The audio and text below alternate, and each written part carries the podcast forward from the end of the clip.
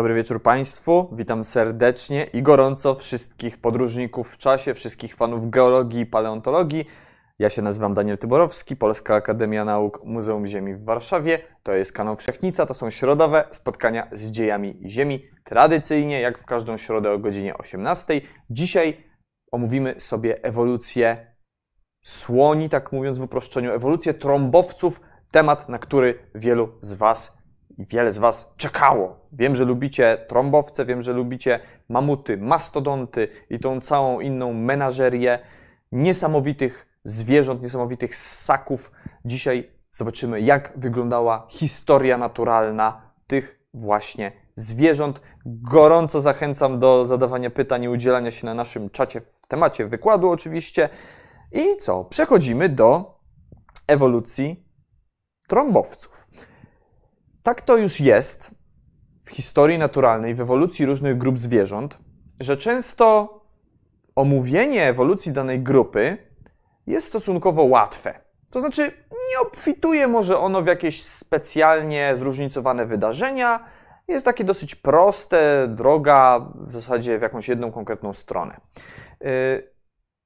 Czasami jest tak, że te drogi ewolucyjne są dużo bardziej skomplikowane i tak też będzie w tym przypadku.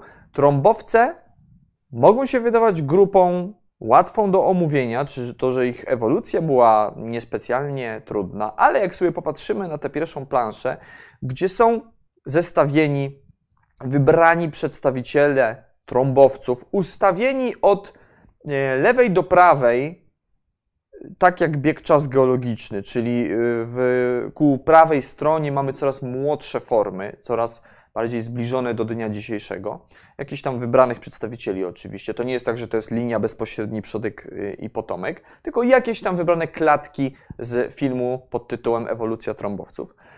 To może się wydawać, że to jest generalnie prosta historia. Tutaj mamy takie przejście, no, po, po pierwsze od malucha do olbrzyma, czyli z, generalnie zwiększanie się rozmiarów e, ciała z pewnymi drobnymi m, jakimiś e, takimi powiedzmy odstępstwami od tej reguły. E, no i że nagle w którymś momencie pojawiają się takie cechy jak na przykład słynna trąba, albo wykształcają się takie e, pokaźne ciosy, jak ma chociażby dzisiejszy słoń afrykański. E, jednakże Jednakże y, to nie do końca tak. To znaczy, w pewnym sensie zobaczycie, że ta historia y, jest taką historią właśnie od malucha do olbrzyma i powoli będą się pojawiały te różne przystosowania, różne cechy, które, y, mm, które mamy, obserwujemy tutaj właśnie właśnie na przykładzie tej planszy, ale też będą się pojawiały różne na przykład ślepe uliczki, jakieś boczne gałęzie.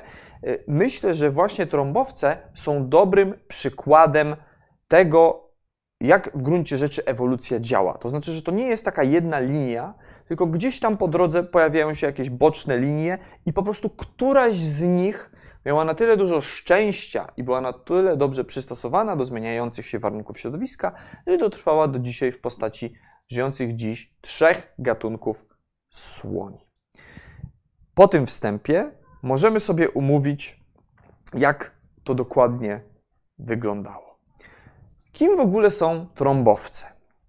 Słonie należą do trąbowców. Y, trąbowce należą do jednej z takich dużych linii, czy w zasadzie powinienem powiedzieć gałęzi na drzewie rodowym ssaków, ssaków łożyskowych, e, zwanych afroterami, czy afroteriami. Po polsku się chyba afrotery powinno mówić.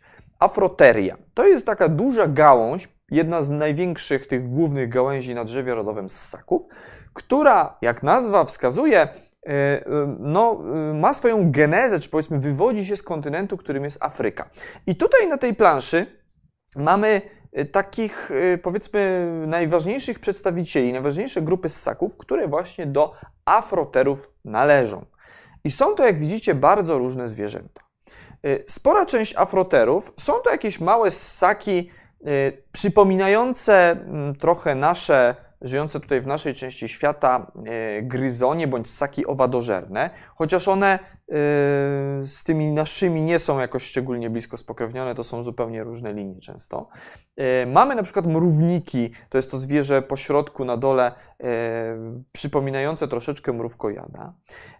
Mamy, mamy brzegowce, tutaj syreny, pokazane e, po lewej stronie e, na górze, czyli ssaki w zasadzie morskie. E, mamy Hyrakoidea, to są, proszę Państwa, góralki, ale nie te, nie te ciasteczka, takie batoniki, tylko, tylko tak się nazywa grupa zwierząt, góralki. I pomiędzy tymi brzegowcami, syrenami tutaj, a właśnie góralkami mamy, mamy trąbowce, proboscidea. Proboscis to jest trąbka, albo jakiś taki właśnie, e, no taki element wystający z przodu, gdzieś pyska zazwyczaj, dlatego trąbowce, proboscidea. E, I widzimy, że właśnie trąbowce są najbliżej spokrewnione w zasadzie z tymi góralkami, najbliżej na drzewie rodowym afroterów się znajdują e, względem góralek i całkiem nieodległe są brzegowcom, właśnie na przykład manatom, diugoniom, syrenom, tego rodzaju ssaką. Ale generalnie zwróćcie uwagę, że ta grupa Afroteria jest niesłychanie pojemna. To znaczy, tam są bardzo różne formy życia, mm, bardzo, e, bardzo duże takie zróżnicowanie tych zwierząt. Są jakieś niewielkie ssaki kopiące nory, ssaki średniej wielkości, poruszające się po ziemi, są ssaki niewielkie, biegające gdzieś tam w środowisku takim bardziej skalistym, jak te góralki, i nawet ssaki morskie, jak brzegowce. No i olbrzymie, dzisiaj olbrzymich, olbrzymich roślinożerców, czyli trąbowce, którym dzisiaj poświęcimy ten wykład. Czyli generalnie afrotery to jest wielka gałąź, niesłychanie pojemna, niesłychanie bioróżnorodna, a same trąbowce najbliżej mają brzegowcom sakomorskim, ale przede wszystkim przede wszystkim właśnie góralkom. Zresztą i brzegowce, i góralki ze słoniami dzielą posiadanie małych kopytek. Góralka ma paluszki zakończone kopytkami, co pomaga im jakoś przy poruszaniu się w takim skalistym e, terenie afrykańskim, a i przednia płetwa manata również zwieńczona jest drobnymi, takimi rudymentarnymi, zredukowanymi kopytkami. No już w zasadzie no nie pełnią takich funkcji, z jakimi kojarzymy kopyta, ale są. Więc to, to, są wszystko formy bardzo blisko, stosunkowo blisko ze sobą spokrewnione, e, ale jak widzicie, zupełnie niepodobne do siebie. Nigdy w życiu byśmy nie skojarzyli, że słoń jest bliskim kuzynem takiej małej góralki, która bardziej przypomina jakiegoś królika bez uszu albo świnkę morską. Raczej byśmy słonia kojarzyli na przykład z nosorożcami albo hipopotamami, ale to podobieństwo z kolei jest przypadkowe, e, a w historii ewolucyjnej trąbowców, jak za chwilę się okaże, było wiele form, które czasami te na przykład hipopotamy dużo bardziej przypominały, ale to podobieństwo wynikało jedynie z faktu, że zwierzęta te żyły w podobnym środowisku i pędziły podobny tryb życia. Najbliższe słoniom są malutkie góralki. W zoo w Warszawie, właśnie na terenie słoniarni, yy, obok wielkich słoni afrykańskich, jest taka, taki wybieg z małymi góralkami, które sobie tam kicają, leżą na skałach, yy, z racji tego, że właśnie, yy, właśnie te zwierzęta są ze sobą stosunkowo blisko spokrewnione. To teraz, kiedy wiemy generalnie, kim są trąbowce, gdzie leżą na drzewie rodowym ssaków, y, przyjrzyjmy się dziś żyjącym trąbowcom. Zanim sprawdzimy ich ewolucję od początku do dnia dzisiejszego, to zobaczmy, co dzisiaj mamy z tej fauny. Pierwsze, co nam przychodzi do głowy, to są słonie afrykańskie. I tutaj macie nazwę łacińską. Słoń afrykański to jest rodzaj Loxodonta i gatunek Africana. Y, Największy dziś żyjący przedstawiciel trąbowców, duże ssaki roślinożerne z potężnymi ciosami, dużymi, rozłożystymi, takimi wachlarzowatymi uszami. Więcej o tym przystosowaniu słoni i ich uszu do, do pełnienia różnych funkcji i do środowiska życia opowiadałem. E, opowiadałem przy wykładzie o faunie pleistoceńskiej, więc tam też odsyłam zainteresowanych. Natomiast e, bliższa taka charakterystyka tych słoni to Później w dalszej części wykładu się do niej odwołamy, kiedy sobie będziemy na przykład czaszki porównywać, a na samym końcu wykładu to właśnie zrobimy. Więc mamy słonia afrykańskiego, Loxodonta africana. I teraz zwróćcie uwagę, że mamy ten drugi najbardziej znany gatunek, słoń azjatycki, zwany niekiedy słoniem indyjskim, e, czyli e, rodzaj Elephas, gatunek Maximus. Zupełnie inny rodzaj niż e, słoń afrykański. To są dwa zupełnie różne rodzaje. Jak się później okaże, one są bardziej odległe od siebie ewolucyjnie niż mogłoby się wydawać. My zwykle takie kojarzymy. Na pierwszy rzut oka, no to to słoń i to słoń. Słonie azjatyckie są mniejsze niż słonie afrykańskie. E, morfologicznie też się różnią, mają mniejsze uszy. E, czasami ciosy nie są tak dobrze wykształcone jak u słoni afrykańskich. Generalnie są mniejsze, ale czasami są w ogóle zredukowane. Środowisko życia też jest generalnie inne. Słonie afrykańskie, no poza tym, że żyją w Afryce, a te w Azji, no to e, wolą takie otwarte obszary sawannowe. Słonie azjatyckie generalnie lubią jakieś zarośla, mm, e, lubią lasy gęst, takie gęstwiny, e, lubią sawanny takiej słoniowej trawy gdzieś na pograniczu Indii, Indii i i, i, i, i Birmy, gdzieś tam w, w Dolinie Brahmaputry, tam też na takich rozległych słoniowych równinach, gdzie rośnie wielka trawa, żyją. Ale generalnie są to dwa zupełnie różne rodzaje. Jak się mają ich stosunki pokrewieństw, stosunki ewolucyjne do siebie, to o tym później. Natomiast warto pamiętać, że jest jeszcze trzeci dziś żyjący gatunek słonia. Mianowicie jest to afrykański słoń leśny, Loxodonta cyclotis, czyli jest to ten sam rodzaj, do którego należy ten, że się tak wyrażę, właściwy słoń afrykański. Tamten jest Loxodonta africana, a tu jest Loxodonta cyclotis. Czyli to są dwa gatunki należące do jednego rodzaju, ale słoń azjatycki jest dużo bardziej odległy od nich, bo już jest zaliczony do zupełnie innego rodzaju elefas. Co ciekawe, te afrykańskie słonie leśne, one właśnie preferują takie środowiska e, bardziej e, zarośnięte, gdzie jest generalnie też e, więcej może takiego środowiska związanego z wodą, gdzie będą jakieś bagna. Lubią tego typu takie mm, gęstwiny afrykańskie. One generalnie na pierwszy rzut oka mogą przypominać te słonie afrykańskie, Loxodonta africana, natomiast są od nich też nieco mniejsze. Do niedawna sądzono, że ten afrykański słoń leśny zalicza się do gatunku Loxodonta africana, że to jest ten sam gatunek, tylko wyróżniano go raczej jako taki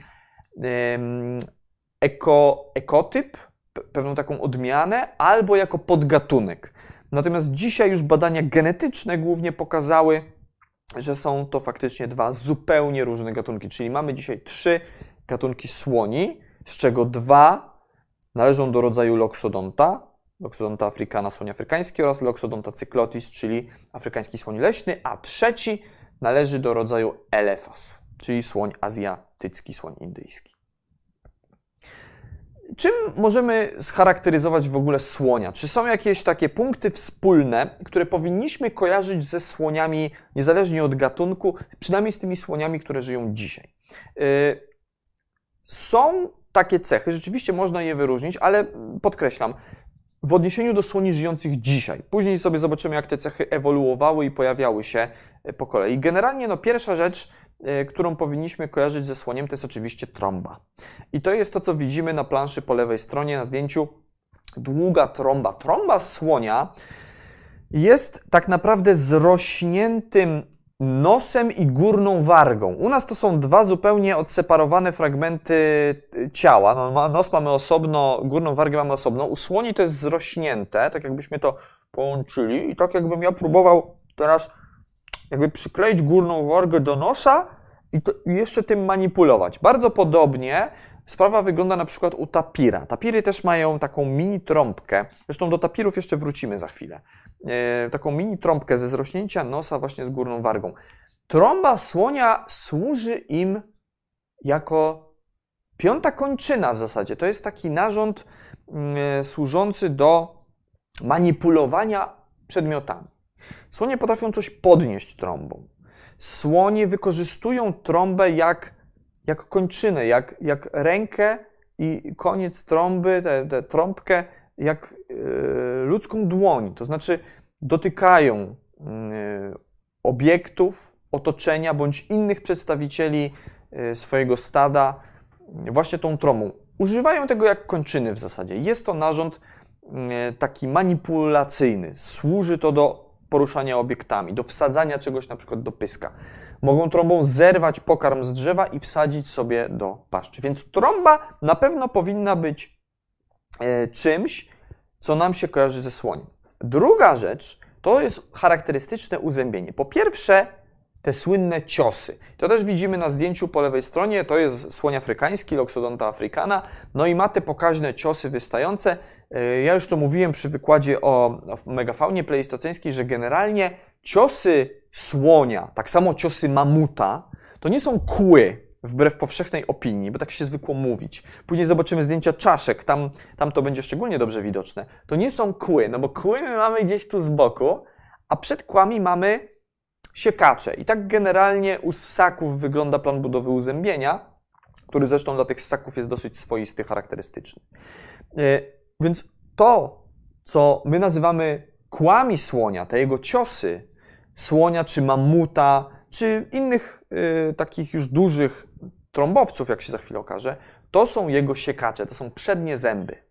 Ja jako prowadzam y, wycieczki, jakieś grupy po Muzeum Ziemi, to mamy taką czaszkę mamuta w jednej z gablot, z której pięknie widać, jak te ciosy z samego przodu wyrastają. Później zresztą zobaczycie zdjęcia takich czaszek, y, będzie to dobrze widoczne. Więc pamiętajcie, że te słynne ciosy to nie kły, tylko są to siekacze. No to co w takim razie z kłami słonia czy mamuta, trąbowców? Co, co, co z, z kłami u dzisiejszych na przykład słoni? No odpowiedź jest taka, że nic. Bo dzisiejsze słonie kłów nie mają. Kły uległy redukcji. My jesteśmy przyzwyczajeni do tego, jak się uczymy ssaków w szkole. Tak jest, e, tak program nauczania mówi e, w szkole, że ssaki mają z przodu siekacze, później kły, trzonowce i przedtrzonowce. Yy, odwrotnie, przedtrzonowce i trzonowce oczywiście, dzięki. Yy, I yy, generalnie tak jest u większości ssaków. Te zęby się różnią czymś yy, od siebie, kształtem, funkcją, natomiast u słoni uzębienie uległo silnym zmianom i słonie po prostu kłów nie mają. Uległy one redukcji. Natomiast są rozbudowane trzonowce. I tu macie pokazane zdjęcie żuchwy słonia, y, gdzie jest po prostu potężny trzonowiec w każdej gałęzi żuchwy, bo no tak naprawdę też te trzonowce uległy redukcji, ale jest po, je, jakby po jednej parze tych trzonowców, które siedzą sobie zakotwiczone w kości. Y, ssaki generalnie zazwyczaj no, wymieniają zęby raz, to znaczy mają zęby mleczne oczywiście i wymieniają je na zęby stałe. U słoni sprawa ma się troszeczkę inaczej. Też są zęby mleczne najpierw, ale słoń może nawet sześć razy wymieniać uzębienie. Y, wynika to głównie z faktu, że słonie żywią się trawą, która jest pokarmem bardzo y, niełatwym do, do odżywienia się trawą. To znaczy, ktoś mógłby stwierdzić, że no jak to? Przecież trawa jest wszędzie dookoła, na takiej sawannie, no to jest tej trawy, można jej jeść. No tak, to prawda, ale trawa jest trudna w obróbce, to znaczy jest zapiaszczona, tam jest dużo ziaren mineralnych. Trzeba mieć mocne szkliwo zębów, żeby te zęby się nie psuły nie ulegały, wiecie, zużyciu zbyt szybkiemu. E, ale do takiego zużycia w końcu dochodzi, więc u, u, e, mm, u słoni te, te zęby ulegają wymianie później. E, tak czy inaczej te trzonowce są rozbudowane i tak jak widzicie, no mają takie, generalnie są to płaskie zęby z takimi ciekawymi strukturami właśnie ze szkliwa, które działają jak taka tarka i słonie trą ten pokarm, rozdzierają go, ale jak się za chwilę okaże, takie zęby, takie uzębienie i ten rodzaj pokarmu, którym odżywiają się słonie, to jest wynalazek stosunkowo młody ewolucyjnie w tej grupie. E, taki powiedzmy z ostatnich paru czy parunastu milionów lat. Wcześniej trąbowce odżywiały się raczej jednak innym pokarmem, a to, że dzisiaj mają ten typ uzębienia i odżywiają się takim pokarmem, a nie innym, zawdzięczają zmianom klimatu, które zaszły na Ziemi mniej więcej kilkanaście milionów lat temu, do tego sobie przejdziemy. Więc te cechy charakterystyczne, trąba, ciosy, e, charakterystyczne zęby trzonowe, charakteryzują rzeczywiście wszystkie dzisiejsze słonie, e, ale zaraz się okaże, że nie wszystkie trąbowce jako grupę ssaków, bo ta swoją karierę ewolucyjną zaczęła w postaci zupełnie innych, niepodobnych do dzisiejszych słoni form. Najstarszym znanym ssakiem, który uchodzi za, powiedzmy, za najstarszego znanego trąbowca, e, bo czy był na pewno najstarszym, to tego nie wiemy do końca. W każdym razie tym najstarszym uchodzącym za, mm, za trąbowca ssakiem jest Eriterium. Eriterium żyło mniej więcej 60 milionów lat temu, e, czyli na w zasadzie samym początku ery kenozoicznej, tej naszej ery. Przypomnę, era mezozoiczna, czyli era dinozaurów, zakończyła się wielkim wymieraniem 66 milionów lat temu. Minęło 6 milionów lat i powstały pierwsi przedstawiciele trąbowców, tacy jak Eryterium. Więc bardzo, bardzo szybko, zresztą no, było to w ramach powiedzmy radiacji adaptacyjnej ssaków właśnie w początkach ery kenozoicznej. Więc 60 milionów lat temu, to jest y, paleogen, paleocen dokładnie, y, wtedy na terenie północnej Afryki, konkretnie na terenie Maroka, żyło sobie Eryterium. Nie za wiele wiemy o tym, jak to eryterium dokładnie wyglądało. Mamy jakieś fragmenty uzębienia i czaszki tego zwierzęcia, tutaj pokazane.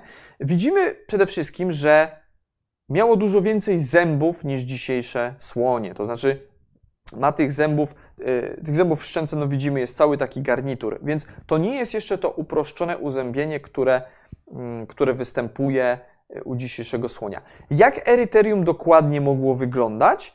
Yy, możemy na ten temat y, dyskutować, mm, jakby, czy próbować rekonstruować ten wygląd, używając do tego lepiej poznanych kuzynów Eryterium, którzy żyli mniej więcej w podobnym czasie bądź troszeczkę później, których materiały kopalne są kompletne, bo z tego Eryterium, no to jak widzieliście, niewiele, niewiele było.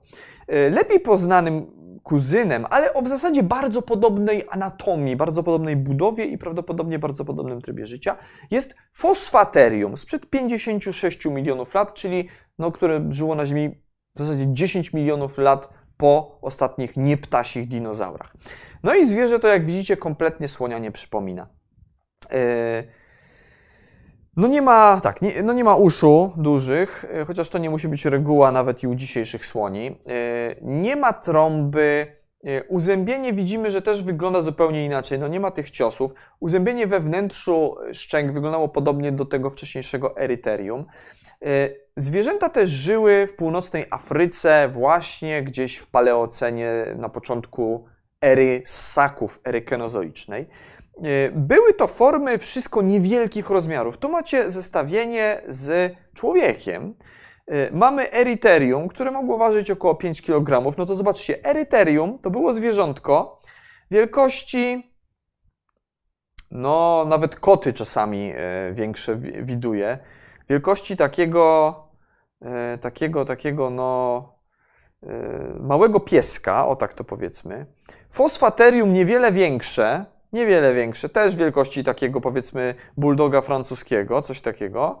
E, blisko z nimi spokrewniony, e, blisko z nimi spokrewnione to było Numidoterium, e, już może trochę bardziej słonia przypominające, bo miało ten, też ten nos z górną wargą zrośnięte w taką krótką trąbkę, trochę podobną do tapira, ale generalnie to ciągle było niewielkie zwierzę wielkości powiedzmy, no, no, no nie wiem, kucyka, coś takiego. W każdym razie trąbowce zaczęły jako małe, skromne zwierzęta. Plan budowy zupełnie inny, jak widzicie, przynajmniej jeśli chodzi o tę część głowową, e, niż u dzisiejszych mm, e, niż u dzisiejszych e, trąbowców, u dzisiejszych słoni. Uzębienie kompletnie inne, rozmiar kompletnie inny, tryb życia najprawdopodobniej też inny. Pierwsze takie duże trąbowce, jakie się pojawiły, du- co to znaczy duże? Duże, czyli powiedzmy większe od człowieka, już takie naprawdę pokaźne zwierzęta, e, to na przykład baryterium, które już było no, zwierzęciem rozmiarów powiedzmy no, takiego y, solidnego nosorożca y, i już miało tutaj też coś tu się działo z tą częścią, jeszcze nie miało powiedzmy może tego uzębienia takiego w pełni jak dzisiejsze trąbowce, ale coś się z tą częścią nosowo-wargową zaczęło dziać. Tam sądzi się, że był taki krótki ryjek, y, być może przypominający właśnie ryjek tapira. Coś tam zaczęło się zrastać. Y, jak się przyjrzymy czaszce baryterium, to widzimy, że tu rzeczywiście z przodu była taka wnęka, gdzie prawdopodobnie jakieś mięśnie się znajdowały, bo trąba słonia to są po prostu mięśnie trąba nie ma kości. Czyli to jest w pewnym sensie kończyna, która nie ma szkieletu. To są po prostu silne, potężne mięśnie. Dlatego z przodu czaszki słonia albo mamuta, jakiegoś innego takiego zaawansowanego trąbowca, będzie wielka dziura się znajdowała, która była takim otworem, w którym mięśnie były zakotwiczone. Musiały być głęboko zakotwiczone, bo było ich wiele i były potężne, silne. Żeby były silne, musiały być odpowiednio mocno w kości w czaszce zakotwiczone. Tu się już coś takiego zaczęło dziać. Obserwujemy tę czaszkę z profilu i widzimy po lewej stronie nad szczękami, że rzeczywiście tam się jakaś taka półeczka tworzyła, jakaś taka wnęka. Więc sądzi się, że być może to było coś na kształt tego, co występuje u dzisiaj u tapira, albo coś podobnego. Jakieś, jakaś forma zrośnięcia pewnie właśnie e, nosa z górną wargą w taki protoryjek, prototrąbkę. Ale jeszcze ciekawsze rzeczy u baryterium działy się z uzębieniem. Tutaj widzimy ślady postępującej redukcji uzębienia. Ta czaszka, tak w ogóle, na pierwszy rzut oka, jak ktoś nie ma za bardzo styczności z, powiedzmy z kośćmi ssaków, to na pierwszy rzut oka może przypominać czaszkę gryzonia. Ona może wyglądać trochę jak czaszka jakiegoś wielkiego szczura albo czaszka może wielkiego y, zająca. Mamy skalę tutaj no, pół metra, ponad półmetrowa czacha, no to, no to wielki zwierz, więc taki mogłoby się wydawać, że wielki zając, wielki szczur. Yy, bo zające też mają tę pokaźną diastemę z przodu, między siekaczami a zębami e, trzonowymi jest taka pusta przestrzeń, diastema. I tutaj widzimy, że coś podobnego zaczęło się dziać. Siekacze z przodu gdzieś tam stają się bardziej wydatne, zarówno na górnej, jak i na dolnej szczęce, zwróćcie uwagę. Przypomnijcie sobie żuchwę słonia sprzed paru slajdów. Tam na żuchwie żadnych siekaczy nie było, tam były tylko trzonowce. Siekacze były na górze. Trzonowce też były na górze, ale, ale i, tam, i tam są te siekacze, czyli ciosy. Natomiast tutaj mamy roz, większe, powiększone siekacze i na górnej, i na dolnej szczęce. E, natomiast potem jest diastema i mamy już mniejszą liczbę tych zębów trzonowych. Coś tu się zaczyna zmieniać, jakieś przemiany w uzębieniu postępują. Jednym z takich pierwotnych również trąbowców, chyba najbardziej znanym, jeżeli idzie o ten pierwszy etap ewolucji tych ssaków, jest meryterium. Na początku mówiliśmy o eryterium, a tutaj mamy meryterium. Ono żyło już w Eocenie, powiedzmy około 40 milionów lat temu, również na terenach północnej Afryki, więc słonie, trąbowce, to jest generalnie linia afrykańska, no to są w końcu afrotery, więc nie można się z tym nie zgodzić, że z Afryki pochodzą. Y, meryterium generalnie jeśli idzie o czaszkę na przykład, może trochę przypominać nam to baryterium wcześniejsze, bo też ma te też ma te y, siekacze z przodu, potem jest diastema i potem są trzonowce. Natomiast kształt ciała jest zupełnie inny. Pamiętacie, baryterium bardziej miało taki kształt ciała nosorożcowaty, natomiast meryterium ma kształt no taki baryłkowaty, jak taka beczka. Jest, jest przede wszystkim to ciało jest, zwróćcie uwagę, tak wydłużone, no i też takie potężne. Bardziej to przypomina kształtem ciała hipopotama niż nosorożca czy słonia, więc sądzi się, że wiele z tych pierwotnych trąbowców, może nie tych najmniejszych jak eryterium czy fosfaterium, ale na przykład meryterium właśnie, e, pełniło w taką funkcję gdzieś tam w północnej Afryce te 40 czy 50 milionów lat temu, taką jak dzisiejsze hipopotamy. To znaczy, to były zwierzęta o półwodnym trybie życia. Taki beczkowaty, baryłkowaty kształt ciała na pewno sprzyjał y, półwodnemu trybowi życia. Zresztą kończyny były niesłychanie krótkie, więc y, no to nie był jakiś sprawny biegacz, jak na przykład, nie wiem, jakiś, jak to baryterium, już może bardziej, które tego nosorożca bardziej przypominało. Y, więc takie zwierzę raczej o półwodnym trybie życia, Rzeczywiście, jak mamy rekonstrukcję z tkanką miękką, no to wygląda to trochę jak hipopotam. No i znowu ten króciutki ryjek, trochę jak u tapira, więc to już był jakiś narząd taki właśnie służący do manipulowania przedmiotami, pokarmem. Tapiry też mają taki krótki ryjek, używają go do tego, żeby się roślinnością odżywiać. Prawdopodobnie te pierwotne trąbowce żywiły się jakąś roślinnością wodną. To jest miękki pokarm, yy, nie trzeba mieć specjalnie rozwiniętych, silnych, yy, potężnych trzonowców, żeby go rozdrabniać. Tutaj można sobie poradzić taką krótką trąbką i jakimiś tam nawet siekaczami z przodu. Więc tak, tak wyglądają te początki. To jest ta pierwsza faza rozwoju właśnie e, trąbowców. E, I to mniej więcej do eocenu, oligocenu, tak, tak te formy mogły wyglądać. E, klimat zresztą w tamtym czasie na Ziemi był zupełnie inny niż dzisiaj. Mniej więcej do przełomu eocen, oligocen, czyli do powiedzmy tak 30 milionów lat temu, klimat na naszej planecie był pozostałością klimatu z ery dinozaurów. Był niesłychanie ciepły, na biegunach przez większą część czasu nie było czap lodowych, dopiero gdzieś tam w Eocenie, i to jeszcze tak nieśmiało się te, e, te, te, te, te czapy lodowe zaczęły pojawiać. Generalnie był to klimat cieplarniany. Jak to się mówi w geologii, był to tak zwany greenhouse, taki efekt szklarniowy, było gorąco, ciepło. I później, mniej więcej te 30-25 milionów lat temu, zaczęły się poważne zmiany klimatu. Bieguny zaczęły ulegać zlodowaceniom. I generalnie środowisko zaczęło się zmieniać z takiego bardziej leśnego, czy pokrytego jakimiś płytkimi morzami i właśnie jakimiś mangrowiami, takimi estuariami, w których te pierwotne trąbowce mogły sobie żyć na pograniczu jakichś lasów i, i morza, zaczęło się zmieniać w środowisko bardziej otwarte, równinne, stepowe. E, bardzo, to był ogromny kop ewolucyjny dla trąbowców. One wykorzystały te okazje. Zwykle jest tak, że jak są jakieś potężne zmiany środowiskowe, no to albo giniemy, albo wykorzystujemy okazję i się adaptujemy do tych zmian. Trąbowcy wykorzystały te zmiany, yy, powiedzmy, mioceńskie, bo to głównie miocen, na miocen przypadają te potężne zmiany klimatu i środowiska, wykorzystały to no po prostu po całości. Yy, bardzo podobnie zresztą sytuacja się miała, ci z Was, którzy mają dobrą pamięć, to pewnie pamiętają wykład o ewolucji walenii. Ja tam też mówiłem o tych zmianach klimatu yy, w miocenie i też mówiłem, że one mocno wpłynęły na to, jak, w jaką stronę poszła ewolucja walenii i w stronę tego, jak dzisiaj wyglądają walenie. Gdyby nie zmiany klimatu te 25 czy, czy kilkanaście milionów lat temu, to byśmy dzisiaj waleni w takiej formie, jakiej mamy dzisiaj, czyli wielkich zwierząt z dużą warstwą tkanki tłuszczowej w oceanach nie mieli. Szczególnie nie mielibyśmy zróż, e, dużych, zróżnicowanych um, fiszbinowców.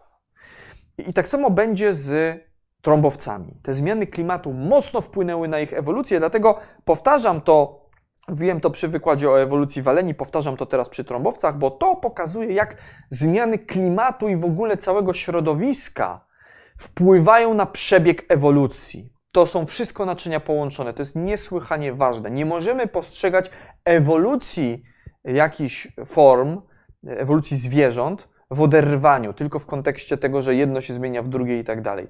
To wszystko zachodziło y, na scenie, na takiej arenie, po prostu razem, y, razem y, to, to, to była ta ewolucja form życia, to byli aktorzy na scenie, którą było zmieniające się środowisko.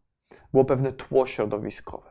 To jest niesłychanie ważne. Podkreślam to w tym momencie, żebyście to sobie, żeby wam się to utrwaliło, żebyście to zapamiętali. Jak się zmienia środowisko, to zmienia się też w pewnym sensie kurs ewolucji. Ewolucja jest przypadkowa. Ona będzie się tak zmieniała, tak przebiegała, jak będą się postępowały zmiany środowiska, w tym zmiany klimatu. Miocen dla ewolucji wielu grup ssaków, waleni, trąbowców miał ogromne, ogromne znaczenie. Więc powiększanie otwartych obszarów, mniejszy udział e, lasów, mniejszy, e, więcej traw. Trawy przeszły wtedy do zwycięzców. Trawy opanowały świat. Trawy wygrały w ewolucyjnym wyścigu zbrojeń. A jak pamiętacie z początku wykładu, trawy i dzisiejsze słonie są ze sobą mocno, mocno powiązane. No to bardzo szybko doszło z tych niewielkich form wielkości tam mm, psa, kota, świni, e, czy jakiegoś małego takiego powiedzmy nosorożca, szybko doszło do e, powstawania różnych wielkich form w obrębie, w obrębie trąbowców. E, ja często mówię, że jak powstają dogodne warunki, to szybko w ewolucji pojawiają się, statystycznie po prostu tak jest, szybko pojawiają się różne, e, różne wielkie stwory. I tak też było u trąbowców. Miocen była to epoka tak zwanych deinoteriów, czy deinoterów, tak powinniśmy po polsku powiedzieć. Deinoterium, jako ten najbardziej emblematyczny przedstawiciel tej grupy, czy ten, ten rodzaj taki, od którego się nazwa wzięła dla całej grupy, e, był olbrzymem. To był jeden z największych ssaków lądowych, e, jakie żyły kiedykolwiek na Ziemi. Obok e, pleistoceńskich słoni leśnych i paracerateriów, o których też przy różnych okazjach miałem okazję, przy różnych okazjach miałem sposobność Wam mówić, no to Deinoteria były jednymi z największych, zdecydowanie olbrzymie formy, dużo większe niż dzisiejsze słonie. E, plan budowy ich był zupełnie inny niż u dzisiejszych trąbowców. Zwróćcie uwagę, przednie kończyny były e, nieco dłuższe niż tylne, więc te zwierzęta e, bardziej wyglądały tak, jakby tutaj ten obszar taki barkowy i głowowy górował nad tylną częścią ciała. Bardzo charakterystyczna ich cecha, no ale najbardziej charakterystyczne u deinoteriów były czaszki. E, czaszki, e, które świadczą już o tym, że zwierzęta te posiadały potężne trąby. I zwróćcie uwagę, że e, górna, górna, górna szczęka na czaszce Deinoterium jest dobrze wykształcona, ma taką półkę na trąbę. To nie jest po prostu dziura jak u dzisiejszego słonia, ale taka półeczka, taka wnęka, w którą sobie ta trąba wnikała, co świadczy o tym, że ta trąba nie dość, że miała otwór, w który mięśnie mogły wnikać, to jeszcze miała od spodu takie wsparcie w postaci tej właśnie takiej łopatkowatej e, półki. Więc ta trąba była potężna. I na rekonstrukcjach zwykle Deinoterium się przedstawia z taką przynajmniej u nasady mocną, silną, grubą trąbą. E, więc tu już możemy mówić o takiej prawdziwej trąbie. Z kolei ciekawe są siekacze Deinoterium, które były zakrzywione ku dołowi. U góry nie było siekaczy, były natomiast u dołu mocno zaginięte ku dołowi. Coś absolutnie dziwnego, ale jak za chwilę się przekonacie, generalnie u tych już dużych trąbowców wielokrotnie te siekacze przyjmowały różne kształty, rozmiary, różnie były wykształcone. Y, co do uzębienia we wnętrzu paszczy, no zwróćcie uwagę, jeszcze mamy pokaźny garnitur tam e, zębów. Jeszcze tutaj ta redukcja do stanu dzisiejszego nie postąpiła, a i samo uzębienie wygląda troszeczkę inaczej, bo te zęby u dejnoterów były raczej takie pokryte guzkami. To nie, była, nie był płaski ząb y, z ornamentacją tarki, ale raczej takie uzębienie z jakimiś guzkami, wzgórkami, pagórkami, y, co świadczy o tym, że zwierzęta te prawdopodobnie nie odżywiały się żadną jeszcze trawą, ale preferowały, mimo wbrew y, może temu, co mówiłem wcześniej, czyli zmianom klimatu, preferowały jednak środowiska leśne i prawdopodobnie raczej żywiły się pokarmem leśnym. Olbrzymy, olbrzymy, absolutne olbrzymy, dużo większe niż dzisiejsze, niż dzisiejsze e, słonie, e, te charakterystyczne ciosy zagięte ku dołowi, cecha charakterystyczna właśnie deinoteriów. E, żyły w Afryce, one się później rozprzestrzeniły również na Eurazję, ale najbardziej znane są chyba z Afryki. I to jest to, co pokazałem. To są zwierzęta, które raczej odżywiały się pokarmem drzewnym. To znaczy one używały tej trąby do zrywania pokarmu z drzew i wsadzania go sobie do pyska, a nie trawy. Zresztą e, właśnie uzębienie ich e, o tym świadczy, że raczej to były takie e, zęby z guzkami. To jest charakterystyczne dla takich ssaków dużych, które będą preferowały pokarm pochodzenia drzewnego niż na przykład trawę.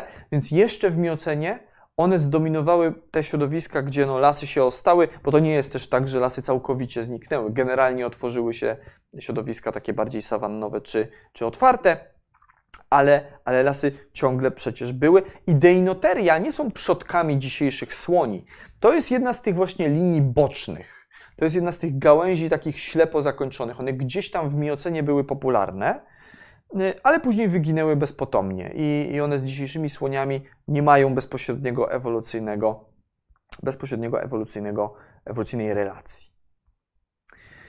E, natomiast trzymając się tej głównej linii ewolucyjnej, czy głównego tego pnia ewolucyjnego e, u trąbowców, dochodzimy do takiej grupy Elephantiformes, czyli słoniokształtne, tak byśmy po polsku powiedzieli. To jest ta główna linia, która biegnie do dzisiejszych słoni i one już dużo bardziej przypominają słonie żyjące dzisiaj. E, I tu mamy takie dwa rodzaje jako przykłady. Jest mm, Fiomia i Paleomastodon. Bardzo takie charakterystyczne.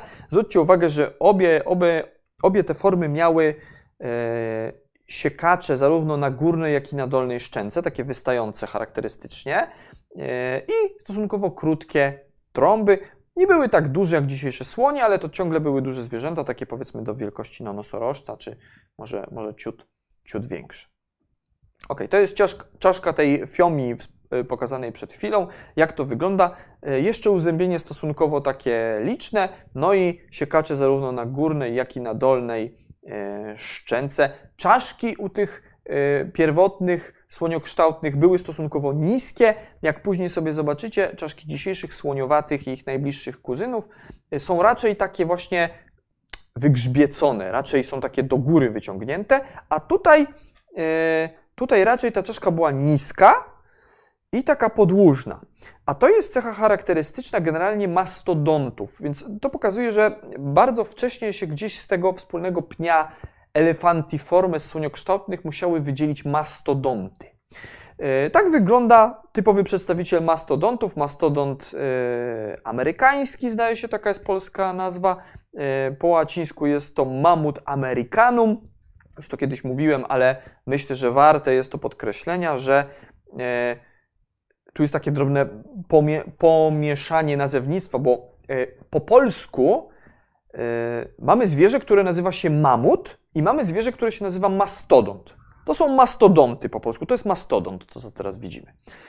Y, ale żeby dodać całej sprawie pewnego zamieszania, to mastodonty, zwierzęta, które po polsku nazywamy mastodontami, po łacińsku nazywamy mammutami. Mastodont, mastodont amerykański na przykład, ten tutaj, po łacińsku nazywa się mamut. Mamut americanum. Natomiast zwierzęta, które po polsku nazywamy mamutami, rodzaj mamut, po łacińsku jest to mammutus, czyli mastodonty to są mammuty, a mamuty to są mammutusy. Dilujcie z tym po prostu. Musimy, musimy to zaakceptować. No tak wyszło, trudno. W każdym razie, zwierzęta, które po polsku nazywamy mastodontami, różniły się od mamutów bardzo, mimo że y, często są z nimi kojarzone. Na pierwszy rzut oka no to jest dla takiego niewprawnego oka, powiedzmy, to jest jakiś dużo takich, y, no to jest jakiś taki po, po, prostu powiedzmy zwierzę, które wygląda jak mamut. O, ma cechy podobne do mamuta. Natomiast, bo jest pokryty futrem, prawda, mastodonty zrobiły dużą karierę również w trakcie, w trakcie ostatniej epoki lodowej. E, natomiast e, później jak zobaczymy sobie na przykład czaszkę mamuta, to zwróćcie uwagę, że ta czaszka mamuta będzie bardzo podobna do czaszki słonia, czyli będzie raczej taka wyciągnięta ku górze, będzie wygrzbiecona, jak ja to mówię. Natomiast u mastodontów czaszka jest raczej pozioma, wydłużona, stosunkowo płaska, jak na, w porównaniu do dzisiejszych trąbowców. Yy, więc to jest taka nadrzędna cecha. Po, po, po samej głowie poznacie, jak wygląda yy, mastodont w odróżnieniu od mamuta. Yy, dodatkowo, no, Mamuty jeszcze miały ten taki słynny też garb tutaj e, na plecach. Ma mastodonty raczej były takie, powiedzmy, miały grzbiet w jednej linii. No ale jeszcze jedna ważna cecha, która odróżnia mastodonty od mamutów, no to jest uzębienie. Mastodonty żyły raczej w lasach. E, na przykład mamut, e, ten mastodont amerykański, czyli ma, mamut americanum, żył w Ameryce Północnej w lasach i głównie żywił się pokarmem drzewnym. O czym świadczą jego zęby? To zwróćcie uwagę, te charakterystyczne guzki. No kompletnie nie przypomina to zębów słonia, które pokazałem Wam na początku prezentacji. E, zresztą takie charakterystyczne guzkowate uzębienie mastodonta też może być cechą, po której w łatwy, w łatwy sposób odróżnicie szkielet mastodonta od szkieletu mamuta, Mianowicie, a pardon, mianowicie e, mastodont zawsze wygląda tak, e, jakby się z czegoś szczerzył, jakby się śmiał po prostu. Nadaje mu to taki charakterystyczny, taki przaśny wygląd. On tak wygląda, jakby knuł coś niedobrego. Jak patrzymy na tę czaszkę, to te wystające zęby sprawiają, że on jest taki knuje coś niedobrego, nie? Tak wyglądają mastodonty, więc łatwo nawet po samych zębach odróżnić mastodonta od właśnie od mamuta, jeśli idzie o szkielet. E, teraz wchodzimy w ten etap już bardzo bliski dzisiejszym już dzisiejszym trąbowcom, to jest takie uproszczone drzewo rodowe właśnie, e, właśnie tej grupy tych słoniokształtnych. E, mamy tą linię mamutida najbardziej po, po lewej, czyli mastodonty. Ona biegnie do, właśnie do mastodontów, a później zaczyna się grupa elefantida i to są słoniowate. Czyli ta już grupa właściwa, do której należą dzisiejsze słonie, czyli mieliśmy tą główną linię elefantiformes, słoniokształtne, do niej należą mastodonty i słoniowate. I teraz omówimy właśnie słoniowate. E, do tej grupy poza dzisiejszymi słoniami, tu widzicie na tym drzewie rodowym jest Loxodonta africana, słoń afrykański, jest elefas, czyli słoń azjatycki, jest mammutus, czyli mamut, Czyli już tutaj mamy wskazówkę, że mamuty generalnie są dużo bliżej spokrewnione z dzisiejszymi słoniami niż z mastodontami, mimo że na pierwszy rzut oka może się wydawać inaczej. No to należą do tej grupy też różne inne ciekawe formy, gonfoteria, inne podobne. Już do nich przechodzę. Więc gonfoteria, ta chyba najbardziej taka y, sztampowa, defaultowa grupa y, słoniowatych Y, no, charakterystyczne zwierzęta. One właśnie w miocenie na tych otwartych równinach zrobiły furorę. Y, miały siekacze na górnej i dolnej szczęce. Te siekacze były niesłychanie rozwinięte. Tu, tu już widzimy, w jaką stronę to idzie, w jaką stronę to pójdzie. Y, idziemy w rozrost siekaczy i cały czas postępującą redukcję uzębienia, jeśli idzie o trzonowce. Zwróćcie uwagę, z przodu czaszki otwór więc była na pewno pokaźna trąba, no ale widzimy, że dwie mamy dwie pary, górną i dolną parę mm, siekaczy. Więc gomfoteria wyglądały tak, to znaczy to już całkiem przypomina słonia dzisiejszego jakiegoś, no z tym, że oczywiście mamy te dwie pary siekaczy na żuchwie i na górnej szczęce. No ale mamy też pokaźną trąbę. Yy, trzymając się jeszcze uzębienia, no to mm, często u właśnie gomfoterów Y, z tym najbardziej charakterystycznym rodzajem gonfoterium, było tak, że jak te ciosy były na żuchwie, no to ta żuchwa często też ulegała takiemu wydłużeniu. Na górnej szczęce zwróćcie uwagę, że po prostu sobie wystają z otworów te, e, te dwa mm, siekacze, ciosy, no i nad nimi góruje trąba. Ale na żuchwie jest tak, że ta kość, e, kość dolnej szczęki była generalnie taka wydłużona, więc nie dość, że kość była wydłużona, to z niej wystawały te dwa siekacze. I taka aranżacja żuchwy z tym charakterystycznym wydłużeniem sprawiała, że często z tą żuchwą i siekaczami w niej zawartymi zaczynały się dziać dziwne rzeczy.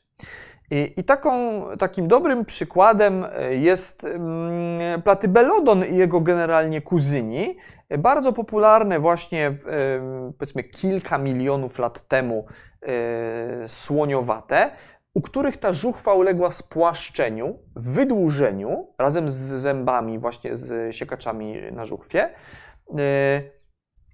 I to aż przyjęło formę takiego, takiej łopaty, takiej szufli. Mój dziadek kiedyś, jak y, zawsze jak się widywałem z moim dziadkiem, to to mówił, jak się ze mną witał, to mówił szufla i, i podawał mi rękę. No to to jest taka szufla właśnie, dziadku drogi. U tych e, platybelodonów na żuchwie taka potężna szufla. Zwróćcie uwagę, siekacze na górnej szczęce wyglądają całkiem normalnie. To znaczy, no są to jakieś tam ciosy. Natomiast żuchwa przekształcona właśnie w taką płaską szuflę. Kiedyś kojarzono te e, platybelodony ze środowiskiem takim wodnym, że być może one odżywiały się jakimś pokarmem, roślinnością wodną, więc pędziły może taki tryb życia podobny do hipopotamów. Raczej się dzisiaj od tego odchodzi badania e, dokładnie mikromorfologii, mikrostruktury e, zębów tych ssaków pokazały, że one raczej wolały już jakiś pokarm jednak twardy, e, a nie mokry. Rośliny wodne są generalnie miękkie, stosunkowo łatwe do gryzienia.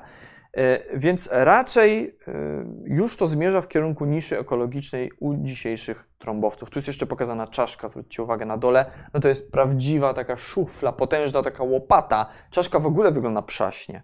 Zwierzę prawdopodobnie wyglądało dużo bardziej, było dużo bardziej zbliżone było do dzisiejszego, do dzisiejszych słoni, niż nam się może wydawać to tylko ta czaszka wygląda tak obco, to był prawdopodobnie zwierzę dużo bardziej przypominające dzisiejsze słonie, tylko z taką właśnie dziwną, dziwną żuchwą.